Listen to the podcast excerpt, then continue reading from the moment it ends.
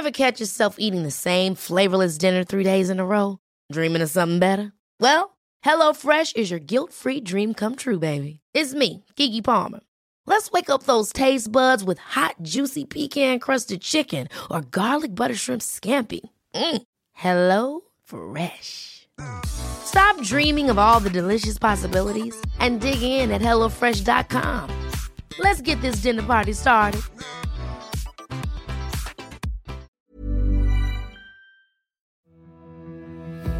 As an adult, having an everyday job feels easier when you have someone that you can depend on. It's a good thing that Globe Prepaid offers Go Plus promos where you can choose the data that you want. And with Go Plus 99 Go Work, accomplishing all your work tasks becomes easier. With a total of 18 gig of data, you can now have 8 gig of all sites to do what you need and 8 gig of data for apps that you love through Globe Prepaid's Go Plus 99 with Go Work promo. On top of that, you also get unlimited texts to all networks valid for 7 days. To register, grab your mobile phones now and head on to their Globe One app, Gcash or dial asterisk 143 hashtag on your phone to access apps like Zoom, Facebook Meeting Room, Yahoo Mail, Microsoft Teams, WhatsApp, Viber, and Telegram. Start your working hours with enthusiasm and end with efficiency with Globe Prepaid's Go Plus 99 Go Work.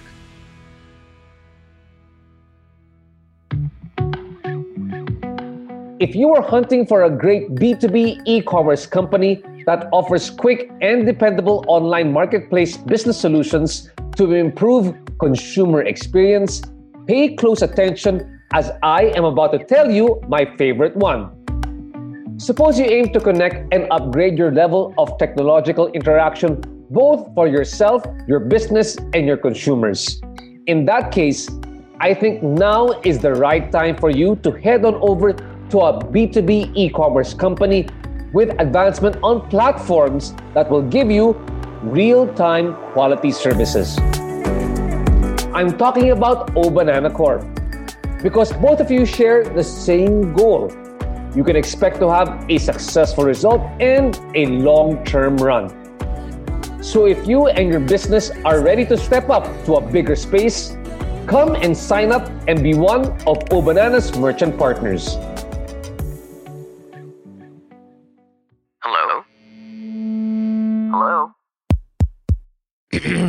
Podcast Network Asia. Network Asia.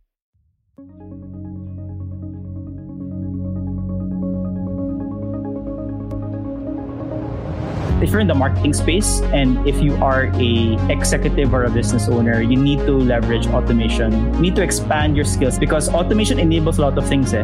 the more efficiently you can produce work the higher you can pay people so you're more competitive in terms of the hiring market. You get to serve customers in a more standardized and predictable way.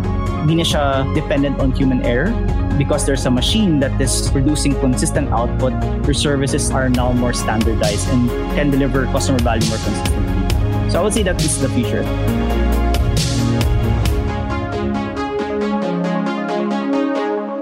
And again, good evening, good afternoon, and good morning, and welcome to my podcast, the RJ Ledesma podcast. I hope that all of you are safe and healthy from wherever you are watching.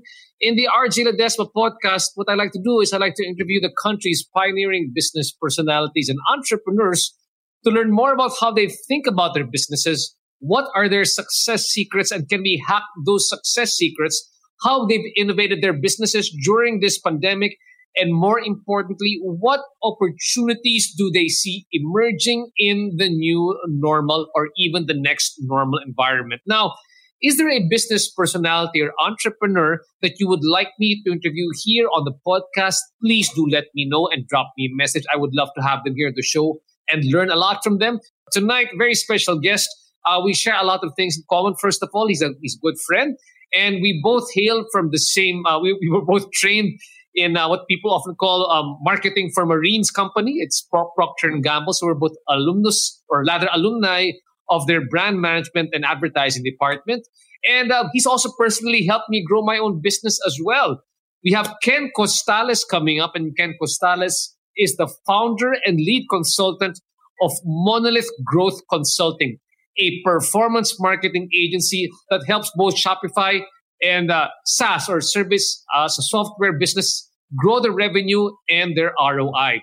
What Monolith does is that it focuses on helping clients grow its revenue and ROI. The company builds marketing assets for the entire digital customer journey from digital ads on platforms like Facebook, Instagram, Google, TikTok, their landing pages to email marketing. And they track all these data points, which hopefully lead to conversion, which hopefully lead to sales. Kenn is also an honoree of the Forbes 30 Under 30 Asia 2019 and Tatler's Asia Generation T in 2020. So again, please welcome my good friend, Kenn Costales. Kenn, finally, uh, welcome to the RJ Ledesma podcast. Hi, hi. Thanks for having me here. Uh, it's a pleasure well, to be here. Well, thanks for being here. And you know, I have to thank you, Kenn, because during the mm-hmm. the very mm-hmm. challenging times at the start of the pandemic, I just have to say I'm very thankful to Kenn because we had to rack our brains really because both of our businesses were greatly affected. So uh, we had to handhold mm-hmm. each other, and and really thankful for all the help that uh, you've you've helped us with in Mercato. Maybe we can even talk about that as a case study uh, later on of, of mm-hmm. how you helped us grow our business. But in the mm-hmm. meantime, Kenn, no, when we say monolith growth consulting, uh, pretty it's it's a handful to say but more importantly you know it's a bit difficult for me to explain what monolith growth consulting does especially let's say i talked to my dad and let's say he was funding the business he would say what is monolith all mm. about so how do you mm-hmm, explain mm-hmm, to somebody like a senior citizen 77 78 years old how do you explain to them what exactly does monolith do well, that's not easy. Um, first of all, but overall, uh, so I think uh, we usually start with the outcomes that many business owners want, uh, which is at the at the end of the day, revenue and ROI. So let's say, for example, your current revenue is let's say one million. We basically help it reach 1.3, 1.6, 2 million via digital marketing. Uh, so that's what they essentially do. But we also do it in a way that ensures sustainable growth for uh, the company. And what sustainable growth means in you know in this context is to make sure that any ad spend that you make, let's say, for example, one peso on ad spend, we make sure that there's a return for it. So let's say, for example, what's sustainable for a certain business is 10 to 1. Ibig sabihin, if you pay 1 peso, you get 10, 10 pesos back. Then we will set that target for you and do the marketing activities necessary in order to hit that target and at the same time grow as well uh, your business uh, on a revenue standpoint. Now I can explain that to my dad. Now let's turn around and mm-hmm. let's say let's explain this to an investor. Let's say, for example, somebody wanted to invest in, in Monolith. Monolith. Mm-hmm. What would be your mm-hmm. elevator pitch to them for, for Monolith and why it's a company worthy investing? Okay, so I think uh, if I'm speaking to investors, so I think what differentiates us because I think whenever investors look at the company, it's like, oh, it's a digital marketing agency. There are like 100 other digital marketing agencies out there. So I think what differentiates us uh, is two parts. Uh, one is again that revenue and ROI orientation. Because again, if you talk to other digital agencies, they'll like, oh, we can commit 10 posts, we can commit 20 posts, or we can make two articles. It's not about that. What matters at the end of the day for a client is the results. So in our case, the way we deliver the results is that it's actually taken from um, what Silicon Valley does, uh, which is this growth management process.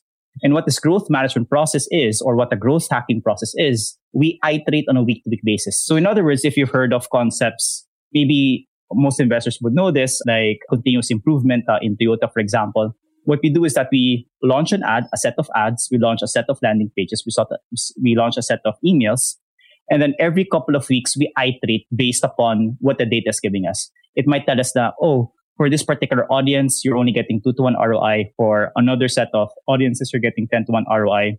So we iterate that. and We find the, the aspects, the audiences, the angles, the creatives, which generate the highest ROI. That's how we drive value for our clients, really. So that is one key differentiator, that relentless focus on growth. And I think in terms of the second differentiator as well is that there are a lot of agencies out there which are more of specialists. They'll, they'll specialize in Facebook ads, for example, or they specialize in Google ads, or they specialize in uh, email marketing. But again, it's not the point because let's say, for example, a random company would hire an email marketing firm and say, okay, give us 10 emails. Will that actually deliver results? Not necessarily. So again, what matters at the end of the day is that holistic strategy, that holistic approach to marketing. And that's what we offer. And that's what differentiates us from other agencies. And we customize it for each and every client. uh, which makes a lot of sense, right? Because not each and every business is the same. So just because you can create 10 posts for, let's say, an e-commerce store, it will also work then for uh, a B2B business. A B2B business would require a different set of strategies. Maybe they would need a webinar funnel. If it's an e-commerce demand, maybe what what makes sense for them is Instagram, especially if they're in apparel space. So we actually customize our growth strategies for each and every client, and then we execute that strategy en route to improve revenue and ROI for the client. Yeah, you call yourself a growth consulting, and you know, and you, you were talking about it a bit mm-hmm. earlier, but I was hoping that you could expand on it a bit more. No, you, are mm-hmm. a growth hacker, which is interesting because people don't really seem to really, you know, it, it's a it's a kind of a new concept to, to grasp. And I, I have the there's a book here in growth mm-hmm. hacking that I that I've been going through. But exactly, mm-hmm. what are the principles of, of growth hacking that are applied? What what what makes it different from just you know doing uh, I guess regular marketing mm-hmm. or regular growth? Is growth, is growth hacking and what you do exponential in nature to explode the business? What, what makes it different, growth hacking? There are two key differences. One key difference is the pace of learning, and I'll dive deeper into that later on. And the second key difference is that it's more database. So let's start with the first one, which is the pace of learning. So if we look at, let's say, these large companies, let's say it's P&G, Unilever, etc., they would require maybe about three months to plan out their marketing campaign, and they would mm-hmm. use the same ad for like six months or even 12 months. So there's not a lot of learning there because the learning happens on a year to year basis. So you launch an ad, you get data from that ad after one year, and then you iterate uh, from there. But that doesn't make sense for uh, SME or a startup because exactly, there's a lot exactly. of uncertainties yeah. at a very early stage. mm hmm P&G and Unilever has that privilege because they have a lot of context. They can pay for a big research agency to get initial data about the consumer. They can get competitor data, etc. They have like the resources to be able to do that and in order to minimize risk on their end. For again, SMEs, they don't have that luxury. So what is needed on an SME standpoint is to learn as quickly and as often as possible. And in our case, that means every two weeks, we launch a set of ads. After two weeks, we do analysis and then switch it again. Not necessarily switch it entirely, but we'll keep the ones which are working and then change the ones which are not working. Maybe a certain word or a certain angle is not working. Maybe a certain creative is not working. Maybe instead of lifestyle images, you should have product focused images, etc. So in other words, so if you look at, let's say, for example, P&G, Unilever, any, any of these big corporations, they would learn only once in a given year. But for the SMEs that we serve, we learn at least you know 20 to 25 times right uh, if we take a look at every couple of weeks uh, in a given 52 week year that's one key difference uh, which is the pace of learning the second key difference is i actually forgot my second point but i think that's the, that's the most important point really which is the pace of learning so we do it more often or we learn more often uh, than others really. and having said that uh, kenn no, now mm-hmm. kenn i i hope you can help me better understand i mean i understand sure. your service but for many people let's say just for example they might be thinking, you know, so why can't I just do Facebook boost post ads? Why why do I need you? I mean, I hope you mind. I mean, that's that's I think that's the first question people often ask, right? You know, you're an extra budget pa, right? You're a value added that I have to pay for before even getting the Facebook boost post ads. But you know, I, I often describe in my own entrepreneur talks that if they need to get you, you have to have uh, you know a secret sauce or or you know or a, a value added proposition that nobody else can do that only you can do what's the sort of secret sauce that you deliver versus a people doing it themselves and b another company that offers similar services to yours. Let's tackle the first okay, one. so uh, so on the first one so why not do it in house so i always tell them na please try to do it in house. So, so normally, um, kasi what I realize down the line is that in terms of like, because I think at the end of the day, if they try, for example, to replicate what we're doing, so literally people can go to the website and they can download any of the assets and learn from the articles that I have uh, there right now. So I have webinars which actually detail the process of how we're actually doing it. So I'm actually very transparent with what we're doing right now in terms of helping our clients grow.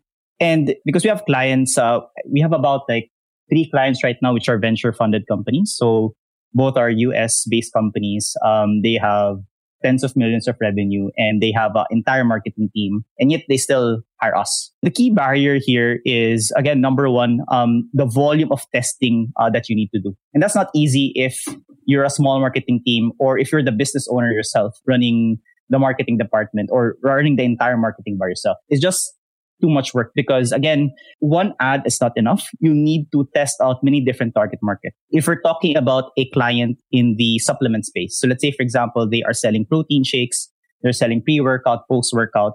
You cannot just focus or look at one target market and then have one creative and then just bank everything on that. You actually need a wide variety of tests.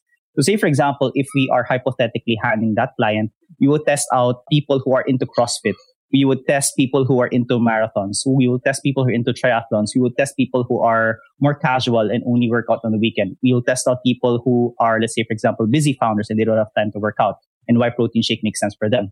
So you would test out that wide variety of target markets. And for each and every target market, we would have two to three angles or unique ad copies for each and every person.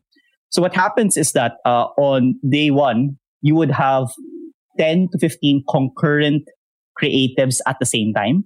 Because the key principle that we're exercising here is micro targeting. Because especially in the digital space, the more personalized your message is, the more effective it is. Mm-hmm. And for all of our clients, literally right now, we would we currently have about 40 to 50 concurrent ads at the same time. And that's because personalized messaging works. You can't just have one ad, just say that, okay, this is what our brand's all about. That's not enough anymore. It might make sense in TV where you can make a compelling story and people love it, but in a world wherein the attention span is so short, like you can just really scroll away from a commercial, di ba? Kasi before, wala kang magawa eh. Nakaupo ka lang doon, you look at the TV, you listen to the radio, right. you're just stuck there, right, for like one minute. But nowadays, people just scroll. So it's really important to make sure that the messaging makes people stop their thumbs. Like once they scroll, they stop and actually pay attention to your ad. And in order to make them pay attention, it has to be hyper personalized to them. So if, for example, they like, uh, let's say Toblerone, I'm going to show them an ad which has Toblerone cake, for example, right? So that level of personalization is really important, especially in a low attention span world, which is what digital is, diba? Uh, pe- people can just ignore you at will. But, but what's the secret sauce for you, literally? I mean, did you mm-hmm. develop mm-hmm. sort of like the methodology which is proprietary to you to be able to do this in a way that other digital mm-hmm. uh, marketers can because marketers can't rather mm-hmm. no because right now you did right. say that you know uh, you're very transparent you actually say people look at my website see if you can download mm-hmm. this and try it out yourself what mm-hmm. makes it a bit different and I, I, know because you know we're, we're trained the same P&G mm-hmm. what's what's your competitive yes. advantage what do you want what do you what do you want to deliver uh, correct so so I guess the secret sauce for us is really the automations that we have built in internally because if another agency has tried to replicate what they're doing, they cannot. Because there's a lot of like differentiators within the company. So first of all, the organization structure is unique in itself. Because if you look at other agencies, they would have Facebook ad specialists, Google ad specialists, etc. We have a role called the growth manager. So that is something that's that is unique for any marketing agency. There are startups right now who kind of entered from, let's say, outside from Europe, or uh, they might come from uh, the US, and they would have the growth manager role. But currently in the agency world, this is currently an in-house role. There isn't any agency out there except for us, which has a growth manager role, an expert growth manager role that is dedicated to think holistically and to develop holistic strategies. It could happen in email, could happen in Facebook, etc. That makes the most sense for your business. So that's one key differentiator. Because for me personally, a good starting point for having a distinct and differentiated strategy is to have a distinct and differentiated organization structure. So if your organization structure is equal to another agency, then you're going to lose over time. Price battle na lang yan. So for us, we're able to charge a premium because in the first place, our organizational structure is unique and it's meant to serve uh, the company. That's one big thing. The second big thing as well is even if they try to copy our organization structure, we currently have internal automations uh, in place wherein it helps optimize automatically the ads. So if, for example, if the robot or the AI internally, or not AI, but uh, more for like a rules based um, scanner or a rules based robot, like if it sees, for example, that the ROI of the client is getting lower. So let's say, for example, it's getting from three to two, you would have an automation in place to automatically pause and turn that on. Because especially for one of our larger clients, uh, we would have 100, 150 ads running at the same time. Can one person handle all of that? The answer is no. So, naman siya. So we have automations in place in order to make the job more simple for growth managers and at the same time allow the agency and the company to produce at a certain volume that no other agency can match. So those are two are those are two key differentiators right now.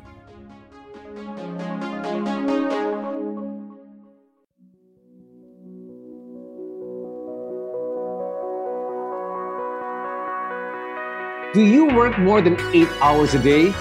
With meetings from day and night? Well, Globe Prepaid has got your back. With Globe Prepaid's Go Plus 99, for just 99 pesos, you can now work from Monday to Sunday with ease. Break free from your stress and start working efficiently as you utilize Zoom, Facebook Meeting Room, Yahoo Mail, Microsoft Teams, WhatsApp, Viber, and Telegram for the whole week. With a total of 16 gig of data, you can now have 8 gig of all sites to do what you need and 8 gig of data for apps that you love through Globe Prepaid's Go Plus 99 with Go Work promo. On top of that, you also get unlimited texts to all networks valid for 7 days. To register, grab your mobile phones right now and head on over to the Globe One app, Gcash, or dial asterisk 143 hashtag on your phone to access apps like Zoom, Facebook Meeting Room, Yahoo Mail, Microsoft Teams, WhatsApp, Viber, and Telegram. With Globe Prepaid's Go Plus 99 and other Go Plus offers, you can now break free and be a boss. Having said that, I, I want to just uh, mm-hmm uh, as we just call it from Baronyang Bevy, sabi niya, so proud of you, Ken. Ba? May hatak ka pala dito, Kenn. May fan club ka pala dito nagiging sa'yo ngayon, Kenn. So, Kenn, just to ask a bit more, uh, let, us go into yes. it a bit more. Let's say, for example, in general, uh, people who are doing mm-hmm. online advertising right now, and I know because I've, I've gone through right. the whole methodology together with you for my own businesses, is that mm-hmm. there's certain mm-hmm. myth bustings that you have to do. What are the current things that people assume right now with regard to doing online I guess, digital marketing that they think mm-hmm. works, but really it's it doesn't work or it's contra to what what is to actually or the money they're doing just is just it's just wasted when they do digital marketing. What are these myths that you come across or certain practices that you've come across which people should start shying away from? Right. Because a lot of companies, uh, when they think of like vendors or suppliers, uh, it's very quantity based.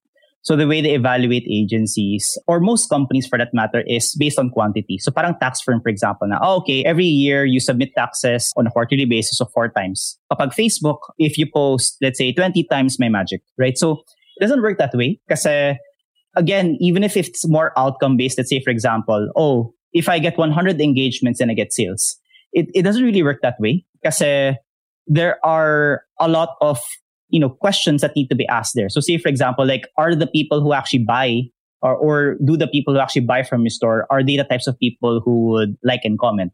So if, for example, you're selling a 1 million peso, like kitchen, like counter, for example, let's say, you know, you're, you're selling that type of product, your market aren't necessarily the ones who would like uh, engage. Instead, they would be the ones who would join an event go through like a one hour event uh, in a webinar, maybe in partnership with a prominent publication, let's say, for example, Philippine Tatler. Like you can only access people who can pay 1 million pesos worth of like kitchen stuff through that type of exclusive event. So it's not like you can just post 10 stuff and then you get sales immediately. So in terms of like the myths that I always see, they always evaluate marketing or sales oriented activities in terms of quantity. Na parang, okay, if we get 100 engagements, good na. Or if we get 10 likes, good na. If we produce 10 articles, good na. It's really more than that. The quality matters way more than the quantity. Maybe now mm-hmm. it might be instructive. Let's go through the whole process. So people understand that, you know, how, how sure. you see digital marketing as a whole. Well, like I, have worked with you for two different companies. Let's say maybe we can go through the process. So maybe uh, like Mercato was an outdoor food market at the start, but became like a food startup incubator. Then there's also the other business which was called um, Enter PH, a mm-hmm. very loyal client to Kenn Costales for, for us. No, and we were really uh, we were really an outsourced business, inviting foreign businesses to outsource their businesses to the Philippines. And like for example, for us, it was quite a challenge because obviously you know being based here. Uh, it's not a sort of business where you can go out there and do flyering or send massive emails, right? right to be able to generate an mm-hmm. audience. So how do you help people like, like when they go to you and they sort of like say, okay, this is what we have. What can you do for us? How do you go through the process of analyzing them? Normally, in terms of the process that we have, uh, we usually have two meetings. And the first meeting is always me asking questions. So I would say 90 to 95% of the time, I'm just trying to understand the business model. So I normally segment it into four parts. One is who is your target audience? Uh, like who are you currently serving right now? So starting with, let's say your other company. So we, because the other company uh, is a business registration firm that tries to get foreign entrepreneurs to invest in the Philippines. Mm-hmm. So my process uh, with that is to first understand what the target audience is. So while the target audience, quote unquote, is like foreign entrepreneurs, uh, you want to be more granular than that. So when we had a conversation, for example, like what types of foreign entrepreneurs? Like, is it really the BPO owners? Is it the KPO owners? Is it the HR head in a BPO? Is it the owner of the BPO? Is it the VP of the BPO? So you actually ask those really granular questions to the point mm-hmm. na we need to know who you're talking to, right? And over time, we've identified that, okay, we cannot just get foreign bar owners. Uh, we don't want them to invest in Philippines or, or not necessarily invest in Philippines, but we don't want them necessarily as customers. There's a specific niche that the team wanted, which is specifically BPO companies and in specific countries and in specific states. So we go to that level to really understand who exactly the person is. Like if we're going to pin it to a position, to a role, to a company, how big is the company size? We really figure that out. That's like the first step palang, which is yung target market. Second naman is based upon your sales calls, what types of messaging resonates with them. So what we would do is that uh, we would first uh, in, a, in a B2B context, we would interview the salespeople, or kung walang salespeople, we would use, normally interview the founders or the owners themselves who are doing business development in lieu of that, we do a lot of research, uh, especially in forums um, and in many industry focused websites. So usually it's forums, it's usually like exclusive LinkedIn groups, Facebook groups. We try to get a lot of insights there so that we can really understand number one, what is the problem of the market? And number two, how is the company right now looking to solve that problem for the market? That's number two. And then number three, what current channels are they using right now? Like, are they doing it via trade shows? Are they doing it via, you know, some other channel or medium? Are they doing Facebook ads, Google ads, etc. So I try to really break it down. And it's only there when I have that information is when we start to develop an audit. So initial meeting, diba, it's more me listening, me asking a lot of questions, under, understanding the target market, the best angles, the best channels to pursue. And then the second meeting is us just sharing how the plan looks like. So we would compare you versus what is best practice in market. So we would compare, okay, this is what EnterPH is doing. These are what other companies are doing. This is how we can match them. And on top of that, this is how we can do better. So we actually take inventory of all of the activities that your competitors are doing and try to be better than them. Now, if you don't have good competitors or limited competitors or your competitors aren't that good at all, if you're a market leader right now, so you try to abstract it a bit more and try to get learnings from other industries and try to really figure out how to make your own company strategic, differentiated, and distinct, just like what Monolith is. So we basically made Monolith distinct and differentiated from the ground up. That's what we essentially do for your business as well. Uh, having said that, I know that Monolith looks at it as a holistic, you know, digital marketing from a holistic perspective. Is it possible for you to tell us, or if, if it is at least out there, or mm-hmm. when do you choose when it's good to have Facebook or Instagram or TikTok or email marketing for a specific mm-hmm. business? Are there basically generalizations that you know where more or less a certain business needs to be here, more or less it has to be in this digital platform, or it has to be a combination? So what I always say to that is wait until you have plateaued and wait until you've until you're frustrated uh, with the organic channels. So I always tell people na because we get some inquiries, uh, let's say they could be e-commerce stores and mm-hmm. they would have little to no revenue at all. My advice to them always is don't start with ads because ads is very risky if there is limited to no information about what works for your product. So what makes the most sense if you are a new e-commerce store, for example, is to do things organically. So go to bazaars, try to post in Facebook groups, try to be more active in Instagram, try to be active in the different hashtags and make comments there. So try by any means necessary to generate sales on an organic basis. I guess the most paid that you can do at that point is to potentially partner with influencers. Influencers shouldn't be that expensive, I would say. So it shouldn't exceed 10,000 and you don't need like uh, someone with 2 million followers to be successful. You can get a lot of success with influencers who have 5,000, 10,000 followers. It actually makes it feel more authentic. Nga eh. Now you're partnering with these, uh, what they would say, uh, micro influencers. So I would say that do it organically first. And once tapagod ka na, once you're tired of doing organic yourself, and once you have identified that, okay, after doing a lot of organic marketing, I know which product sells. I know that this type of copy and angle sells. Now we're looking to scale up that is a time when you should start looking at paid media such as Facebook ads or Google ads. Okay, this is really great. I mean, this is like a crash course for many people mm-hmm. listening about digital marketing uh, for the first time, so they get a, a whole perspective of that one. But prior to mm-hmm. this one, I know that your own background was was in, in marketing per se. So let me step back now and discuss more about, I guess, your own right. journey from being a marketing practitioner or executive to Mhm. becoming uh, uh, an entrepreneur. So take us take us a bit back more. No, I mean um, you were Procter and Gamble, and I know for many people, like for myself, uh, coming out of college back in the '90s, I mean Mhm. that was the company to go to, and if you want to learn about marketing, that was the place to be.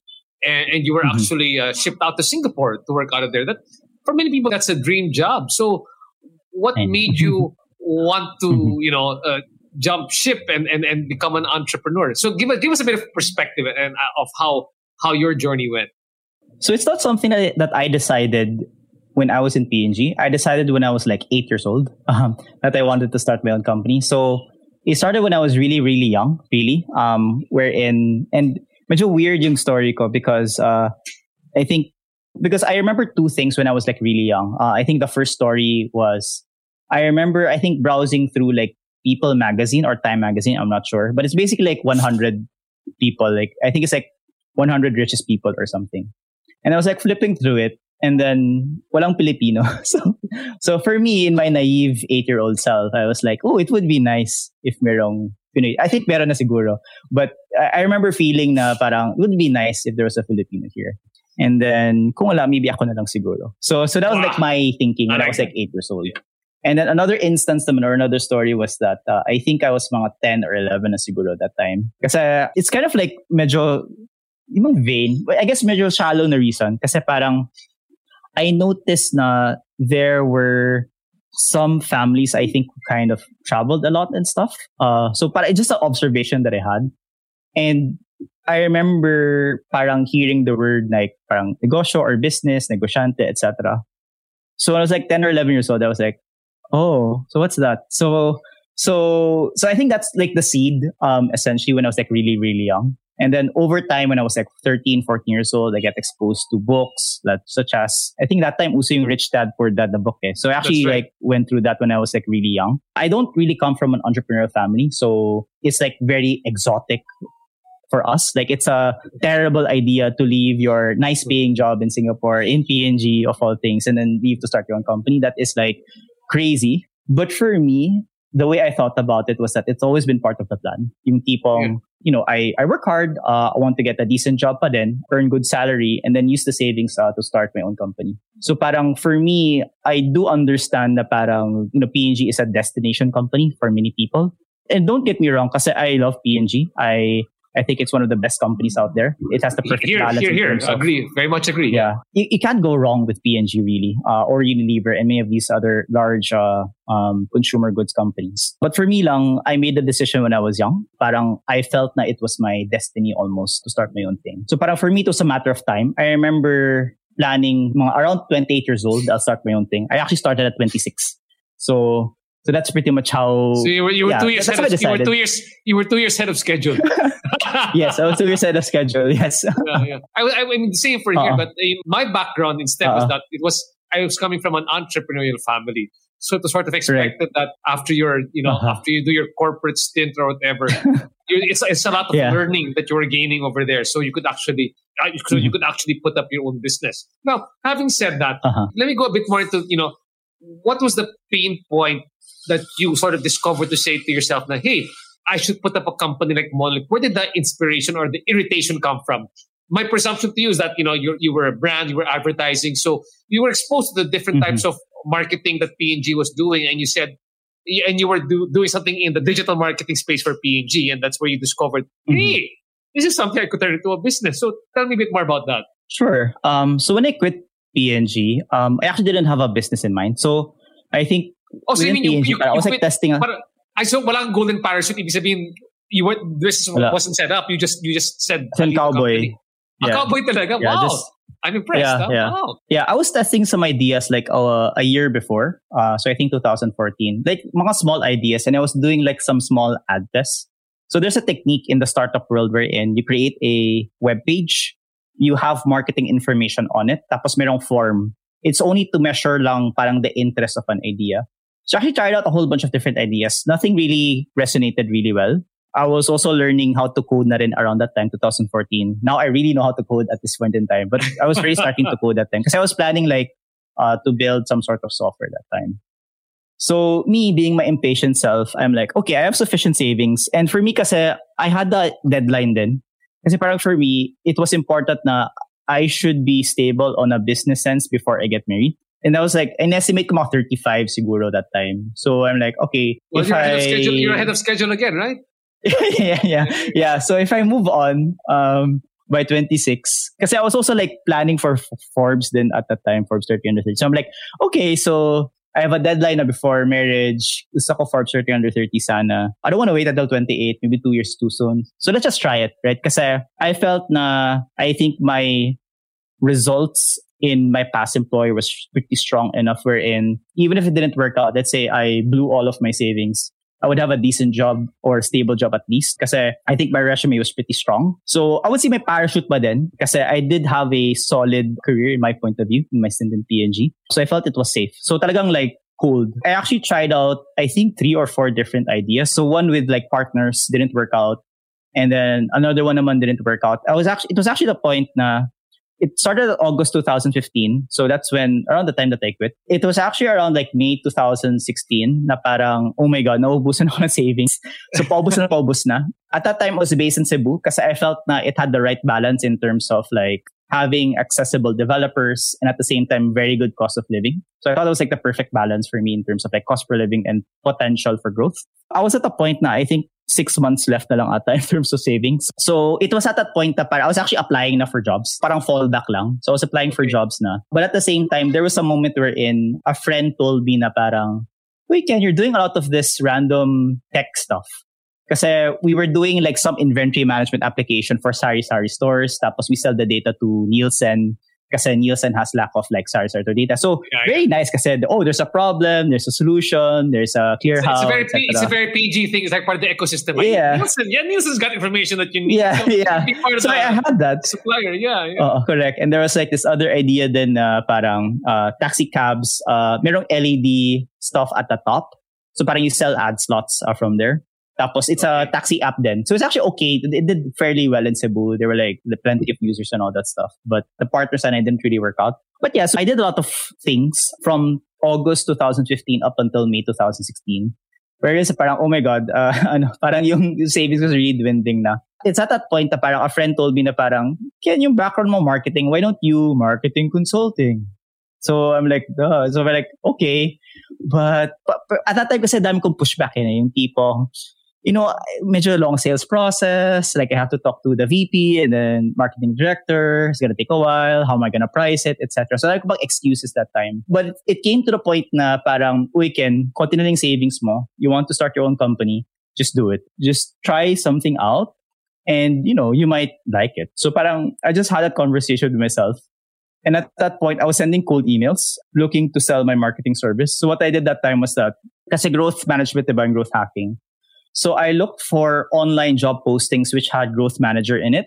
And to me, that indicated that, ah, they have a demand for growth management or growth hacking. So I emailed the owner cold email and said, okay, habang hindi pa to filled up yung role na to, why not get a marketing consultant? So it worked. So I got my first few clients uh, off that. Again, what I was selling at that time was also like just focus on the revenue. Because for me, it's a bit straightforward in a sense that businesses have like two key pains or two key pain points. One is our revenue isn't growing as much or it's plateauing or our cost is growing too fast, right? Yun two basic problems of any company.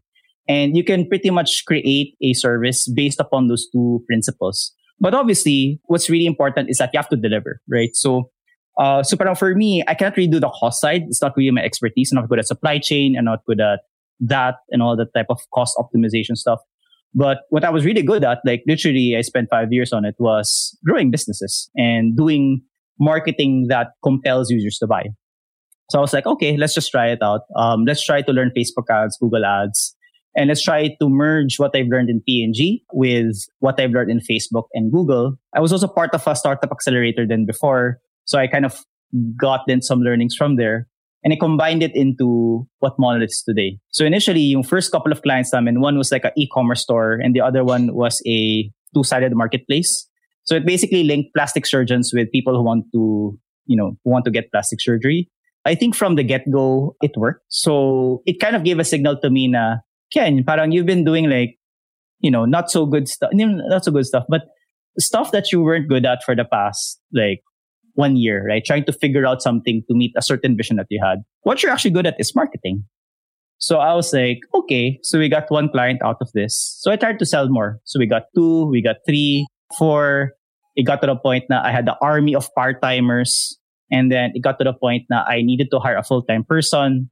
And then it got to the point now where I am right now, which is uh, we're about 20 right now plus mga three or four part-timers. So it just kind of grew from there. And I just owned it lang yung tipong, okay. Kasi there's a book eh, um, which I read, which really resonated with me called Be So Good That I Cannot Ignore You.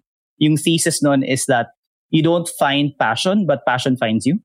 And I think that's what many like young people are kind of torn about yung tipong, oh, I should find my passion. I don't know what I like. But the truth is, if you're good enough at something, you'll naturally fall in love with it. And I think that's what happened with marketing really. Because my background is economics. I never really wanted to venture into marketing. But from the looks of it, parang it's like an arranged marriage. And then I fell in love with marketing over time.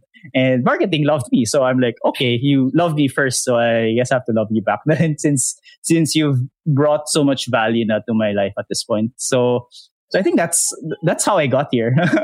wow. Really great, really interesting story. Uh, and it changes yeah. a lot of things of how I actually see Monolith right now. Uh, what was the point yeah. when you were doing uh, Monolith?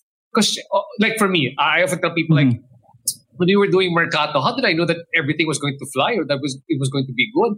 It was yeah. the point that you know I was standing in the middle of the market and there were just like mm-hmm. hundreds of people just passing by and, and, and buying stuff, and I was going, yeah, wow! I mean, we, we put this up, I can't believe it. Eh, you know, what is that mm-hmm. point for you know? Oh my gosh, this is going to work. It, it's actually going to be sustainable. Yeah. It's going to grow. When is that point for you when it came to Monolith? I think that point came for me around 2018 to 2019. 2017 and 2018, the way we got our sales was talagang cold na cold. Tipong cold emails, ads, Puro, puro uh, outbound, puro outbound ka, di ba? Yeah, puro outbound, 100% yeah. outbound. So, I think many agencies start with referrals. Ako opposite ako, eh, talagang hardcore outbound. So, I guess that's why I guess we're a good agency kasi we literally eat our own dog food. Yung tipong lahat outbound, pati kami outbound din kami. So, sanay na kami. So, that's uh, what we did 2017, 2018. 2018, 2019 was like my moment of like, wow, what's going on? Kasi na ano siya eh, na, na 180 siya, na parang from 100% outbound marketing to 100% referrals almost. So nagulat ako na parang, wow, I don't have to sell anymore. I don't have to market anymore. People are referring us, which is crazy. And at that time, then 2017, 2018, almost 100% of our business is foreign. Because for me, I have perception that time na, oh, it's easier to sell abroad because it's more objective. I don't have to do the relationship thing, just sell and then close. Pero 2018, 2019, na 180 din siya. So from 100% international clients, I would say 20% lang siya or 30%. So nagulat din ako na parang, oh, okay. Parang most of our clients are in Philippines and I actually didn't do much. Uh, I just did one PR article and it just snowballed lang from there. So that was pretty shocking for me. And that's the time that I felt na parang, wow, we must be doing something right. Na people are referring us. And then once we got these referrals, more often than not, uh, we're able to deliver value for our clients. Uh, I would say 80% or more, 80 to 85% of, uh, of new clients would retain our services uh, for the next contract. So, which wow. is a pretty good number. Um, so yeah, that was like my parang the the moment that woke me up. The parang wow, uh, this is actually like a real real thing, and it's really working. So we should continue doing it. I, I just have, I'm just curious right now. How did your folks feel yeah. when you when you resigned from P&G like cowboy ka, I mean, they I mean, if you come from parents who are career people, they're gonna go, "What are you crazy?" Right? I mean, what did your parents think when you were doing that, or your family when you when you did that? I'm sure they thought that was a bad son.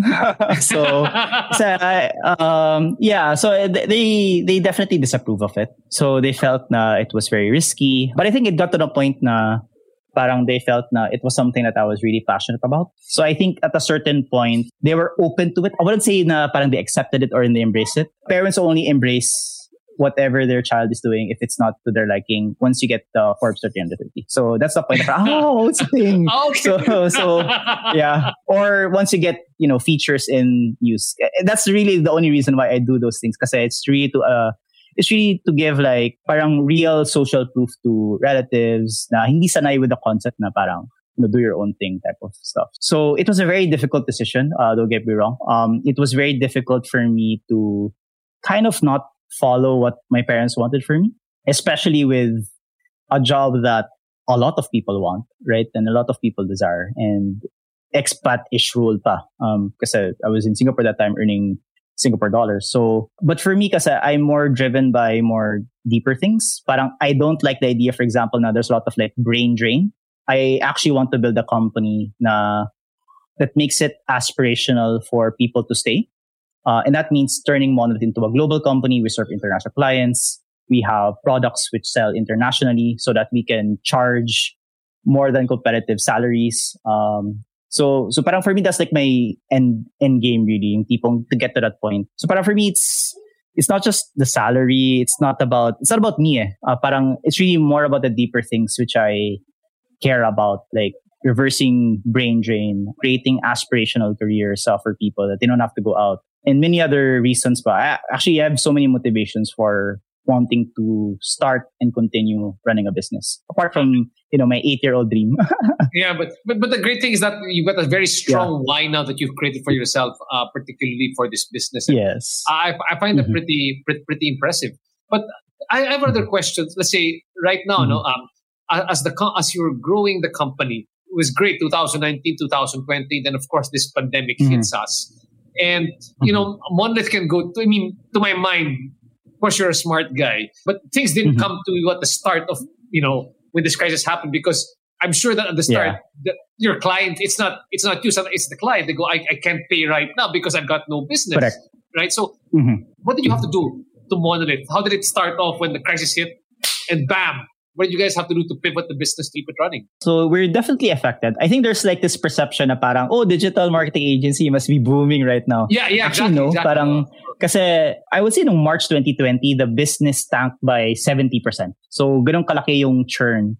Which is more than understandable, di ba? Kasi there are a lot of businesses na affected na talagang sila zero yung revenue literally uh, because of the lockdowns and you know many other factors when that happened, uh, in terms of how we pivoted, um, so I think one big change was that because usually when when inflection points like this happen, there is a race. Because normally when there's an inflection point, there are new, I would say, ways to market. There are new products. There are new services that emerge. So at that time, what was emerging at that time as a new marketing channel was webinars. So webinars and many other like modes as well of uh, marketing uh, to clients. But again, just going to the abstract, whenever there's an inflection point, there's always almost a race. So dapat unahan yan eh. You cannot be like the fifth restaurant, for example, not fifth, but uh, let's say you cannot be that the 200th restaurant to set up a e-commerce store, for example. Like you have to be the first. Dapat unahan yan eh. Pagka March 2020, dapat April may e-commerce store ka na. So dapat ganun yung level of pace. So when that happens, you have to think like an entrepreneur again, like parang clean sheet. So blank slate yan, rethink everything from scratch and try to solve problems in a new way. So for us, apart from doing new marketing channels. So we did a lot of webinars. We did a lot of partnerships. We actually partnered up together in the early days in order to, you know, uh, drive more sales. So we did a lot of that activity. Beyond that, we also expanded as well our services. So apart from agency work, we also look to sell upskilling programs. So to help people transition from an offline focused marketing team to a more now online based marketing team we've done quite a number of uh, corporate workshops. So we help uh, a lot of companies upskill either themselves, like business owners themselves, or entire teams. So we expanded to have that business model. And on top of that, we're also, this one's a bit slower, but uh, we think it's working so far. Uh, but what we plan to do in the future is to also launch uh, new software, uh, software products. It was actually in the plan since the start. It just got accelerated because of the pandemic. So right now, the way we're approaching it is that we're solving our own internal problems. So whatever problems that our growth managers are facing, our account managers are facing, what our designers are facing, we solve that through our internal tools. So luckily, I know how to program. So I develop most of the software. We're now at the point now it's stable enough now we can hire more developers now, or not hire more developers, but hire full-time developers as part of our team and, and hone that software better. And then over time, we actually plan to extract that software because it's huge, it has huge productivity benefits for any marketer. So we plan to extract that and sell it to other agencies or other marketers. So that's going to be our third uh, business model. So apart from like trying to discover new marketing channels in order to help us recover from the pandemic, we also look to expand our range of product services. We can be a bit more diversified as a company because you don't want to put all of your eggs in one basket. Instead, you want to diversify your product and services, but the mission is still the same. The mission continues to be drive revenue and ROI. But you can achieve that goal through many modalities, right? You can achieve it through service. You can achieve it through education. You can achieve it through software. You can even achieve it through, let's say, for example, coaching, right? So there are actually many methods. What matters at the end of the day is what customer value that you're bringing and are you actually able to deliver the customer value? So now, apart from agency, we are exploring achieving those outcomes through education, which is the online course plus yung workshops that we conduct and also uh, software, which is enabling other marketers naman to drive revenue ROI for their companies using our tools. So that's how we're doing. And I think the good news is that we're able to recover pretty fast. So I would say by December, we were per, uh, pretty much recovered December of last year. Yeah. So I think at that point, we're fully recovered now with the, and, and then the client profile is like totally different now. They're like an awesome core set of clients, which includes RJ. Um, and then, you know, the other, I think 60 or 70% are like uh, new clients and new faces that we haven't seen before. They say the bigger, the better. And I agree with that. In business, it's either you go wider or you scale up. And for you to reach that extra mile, you must also be constantly on the right place, right time, and right track. It's a good thing Obanana Corp is interested in finding new ways and new merchant partners to help build business opportunities for small to large scale businesses. With their key feature benefits, you can tell how equipped and centralized Obanana Corp is. From helping you attract new potential customers nationwide to providing you with merchant perks like free shipping, Obanana vouchers, discounts, and more. This is a complete package that you and your business will need to go wider or scale up. Hurry up and sign up now to be one of Obanana's merchant partners. All you need to do is head on over to their website and click Start Selling Now. Input both your personal and business details, submit requirements, upload your products, and you are good to go. Go wider and scale up with Obanana Corp. Sign up now. where did the new clients come in from? I'm just interested. I mean, how, and how did you get them during the how did you get them during the the new normal? So I was more aggressive with uh, with ads and webinars. So I would say it's mostly webinars uh-huh. and mostly downloadable PDFs or guides.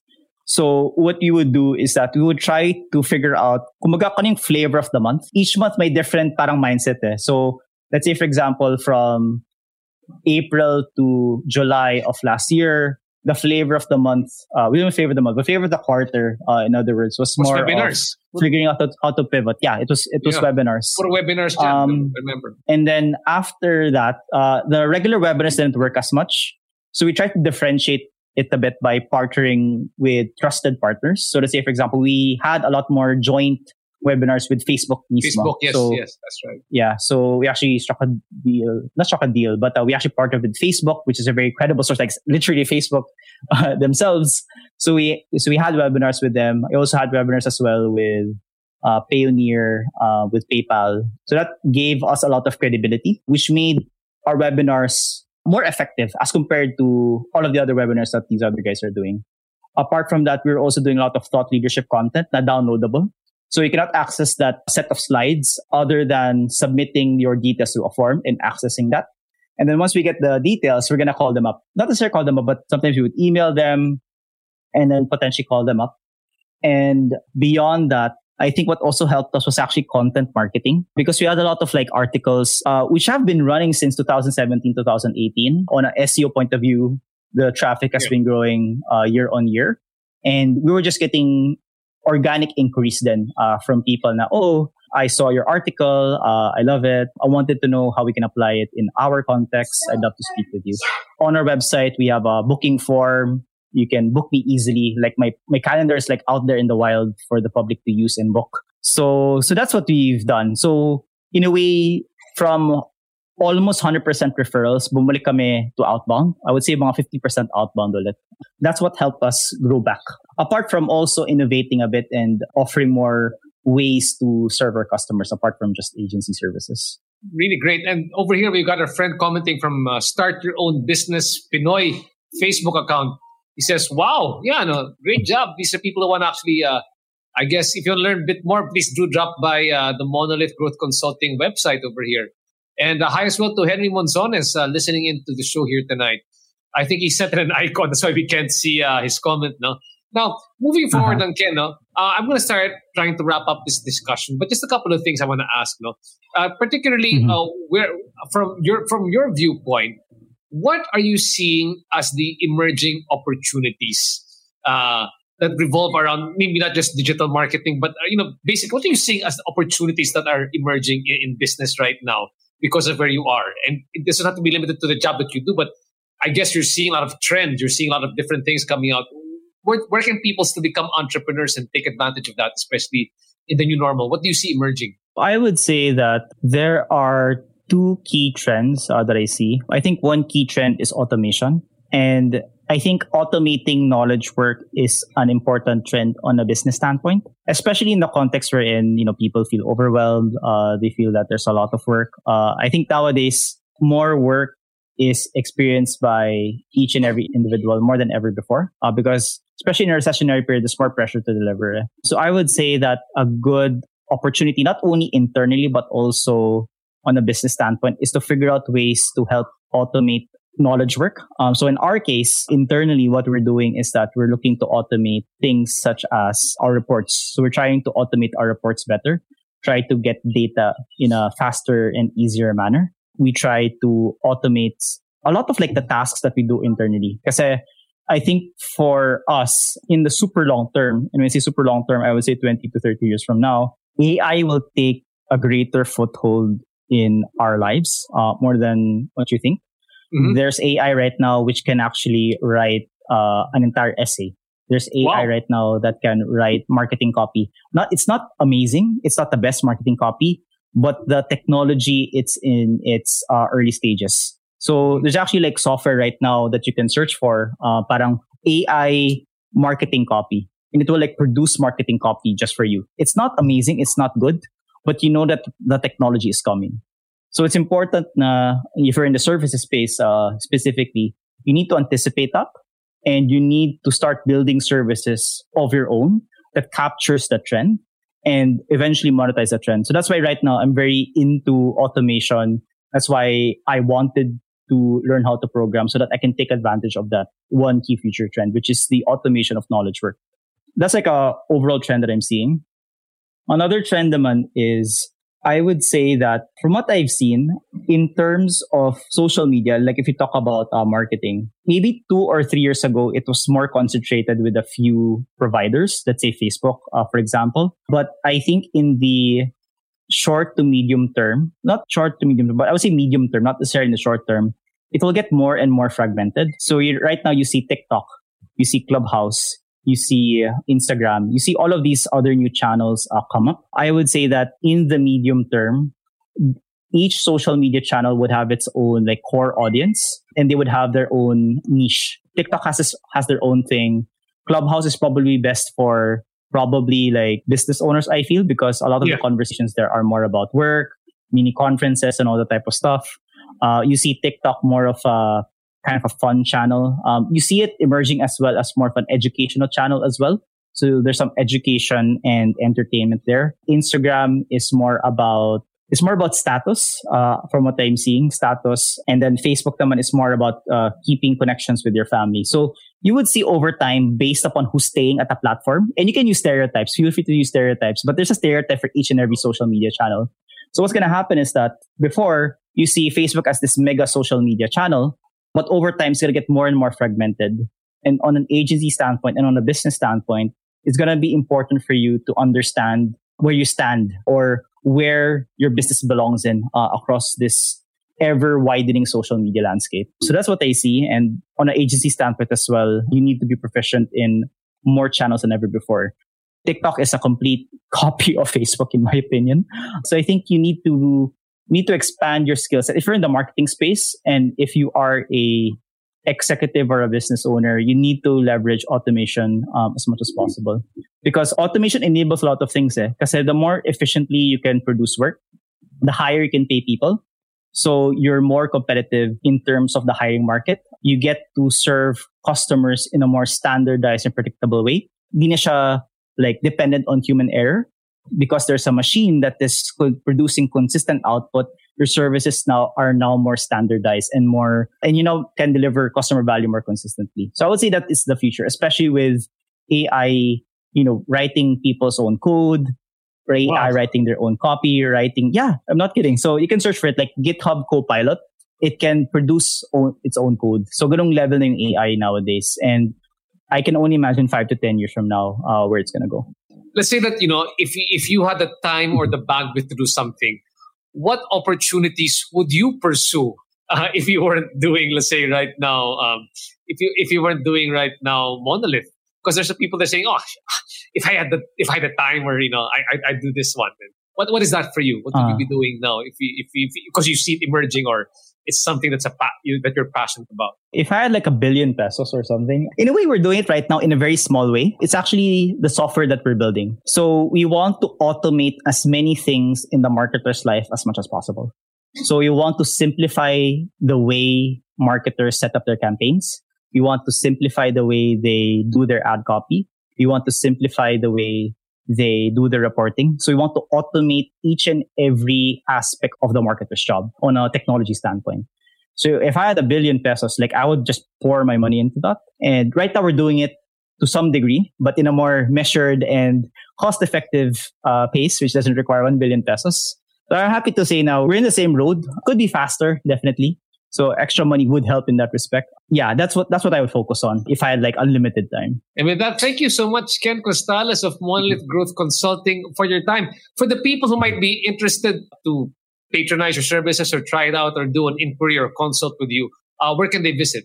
Sure. Uh, they can visit our website. So it's right there at RJ's post, but it's called monolithgrowth.com. So M-O-N-O-L-I-T-H-G-R-O-W-T-H.com. So you can visit that. And, you know, if you want to chat, uh, feel free to schedule some time there. I have a scheduler there. If you want to check out our past webinars where we talk more on hardcore marketing, we actually have a lot of those in the resources section. So all of the past webinars I've done are available there. And if you want to read, there's also a lot of like reading content there. It's a lot of like wealth of information that uh, that people can digest uh, on our website. And again, thanks so much, Kenn Costales. This has been RJ Ledesma for the RJ Ledesma podcast. You can catch us again this coming Thursday. So again, Kenn, thanks so much. Stay safe, stay healthy, and please make sure Thank to you. get vaccinated. Thanks again, guys. Thank you. See you in a bit.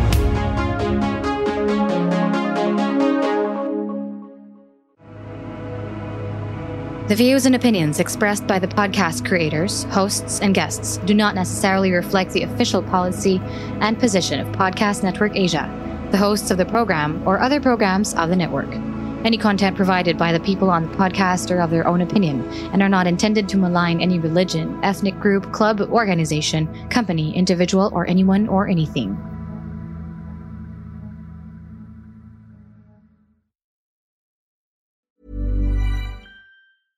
Ever catch yourself eating the same flavorless dinner three days in a row?